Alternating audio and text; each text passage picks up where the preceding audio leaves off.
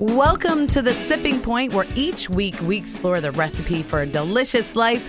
I'm your host, Laurie Forster, the wine coach, and I've made it my mission in life to demystify wine and spirits one glass at a time. So expect a fresh and fun approach to the world of wine, food, and so much more. This week we find out all about the joys of sake from expert Tiffany Soto from Pabu Restaurant here at the Four Seasons in Baltimore.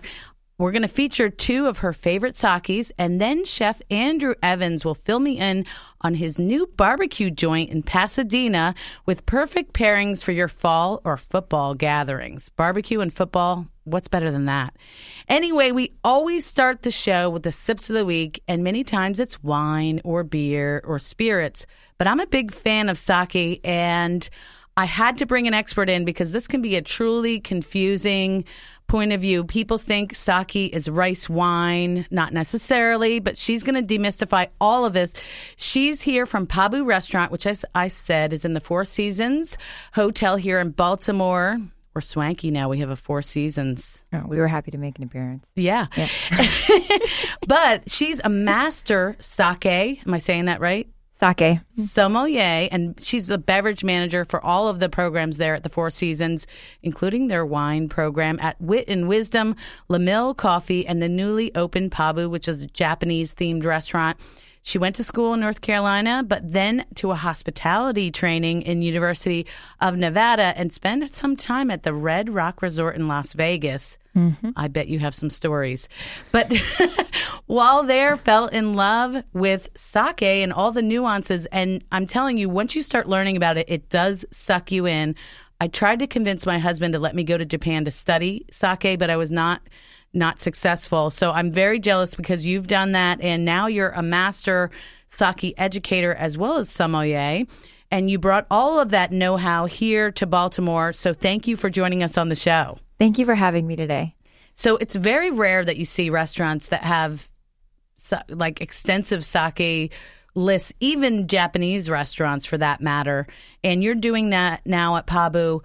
So tell us you know, we don't grow up drinking sake here in this country. How did your love for sake even begin? It was it was by accident. You know, everybody asked me, "How'd you how'd you end up here?" And I, I it's not like you're six years old and you look at your mom one day and say, "Mommy, I want to be a, a paid alcoholic when I grow up." But you do end up there. I mean, you know, you end yes. up there. I uh, I was teaching wine uh, at the University of Nevada, Las Vegas, only because I was made a teaching assistant when I signed up for the classes, so I could drink oh, in school for free. Yeah, I, I, I wanted to drink uh, for my electives, and I thought that was a great idea. And when I started taking the classes, they they realized I had a pretty good palate, and they made me the teaching assistant. And then I later I started teaching the classes.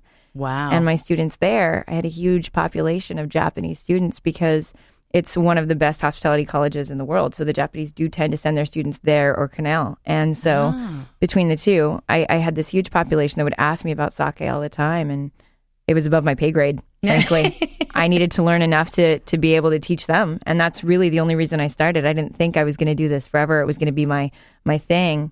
But when I right. went and I fell in love with it, it was my thing. Oh, this that's is my great. thing. And you brought your thing now with wine and sake here to Baltimore at the Four Seasons. And at Pabu, how many sake do you have on the list? Right now, 105. Wow. We have 105. That's extensive. Yeah. So it's very confusing. And I've, you know, obviously learned a little in my sommelier training and done a little research because I I think it's just an amazing beverage, even, you know, just as much, if not more to it than wine. So tell me one of the myths, I believe, everyone thinks that sake is rice wine. That's true. But People not exactly. That. What exactly is it?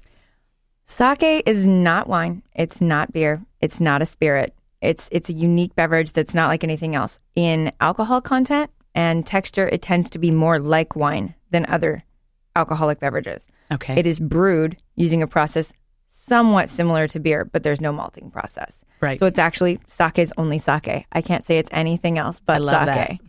Yeah, and that, that's what makes it so fun. Mm-hmm. So it can be. We're going to taste 2 mm-hmm. and it can be really confusing because there's lots of terms there's in a language we don't understand. Yes.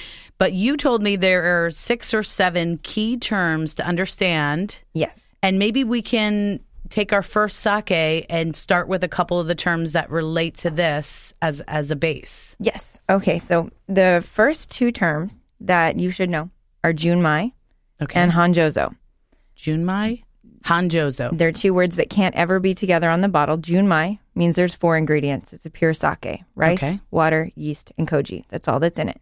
Okay. Honjozo means there's five ingredients: rice, water, yeast, koji, and there's a little bit of distilled rice spirit added in to increase aromatics. That's Okay. it. Four ingredients or So, five ingredients. so the Honjozo is a for, like a fortified wine in a way. kind of, but it's Okay. a very minute amount, like 1% usually. Okay. Tiny, tiny amount. And the koji is is a I hate to say this, it's a mold, right, that creates the brewing process. Don't hate to say it. It's absolutely a mold, but Riesling, Riesling loves mold, and I love Riesling too. That's mold true. is great. That's true. Mold is great. Yes. Yeah, we love mold. can be great. Okay. So what do we have here in the first glass? All right, so we have a Junmai Okay. Ginjo. So we have a pure four ingredient sake Right. that is a Ginjo, which means the second highest quality level for sake. Okay. So it's a it's a very high quality level. It's a very high standard. It's going to be very aromatic. This one will have quite a bit of juiciness to it. It'll have some cantaloupe to it. It'll have a little bit of pineapple on the backside and some really nice acidity. Mm. It's got a nice backside. I like the sound of that. uh, and w- those quality levels have to do with the extent to which they mill away the outer part of the rice. Uh, th- which can have the more harsh flavors. So this is the second level. So you're taking out those harsher flavors and making it more delicate. Correct? You are. You're taking away, in this case, rice used to make sake is three times as large as table rice. So you're taking away the outside part, trying to get to a little cloud in the middle called the shimpaku. That's really, really Ooh. great for making sake. And the closer you get to that, the better the sake, but also the more expensive because you're throwing away your product. Just like if you had 10,000 pounds of grapes and threw away 5,000, that's more expensive to do. Right. But you have the best grapes at the end. Here, you throw away the outer, in the case of ginjo, at least 40% Right. of that grain of rice. okay. And then you get to the best part for making the sake. Perfect. And this is delicious. You're right. It's it's fruity. It's but it has some nice medium body, but a nice Mm-hmm. delicate finish, and it's served cold. It's We're going to talk about that after the break on the sipping point with Tiffany Soto. We'll be right back.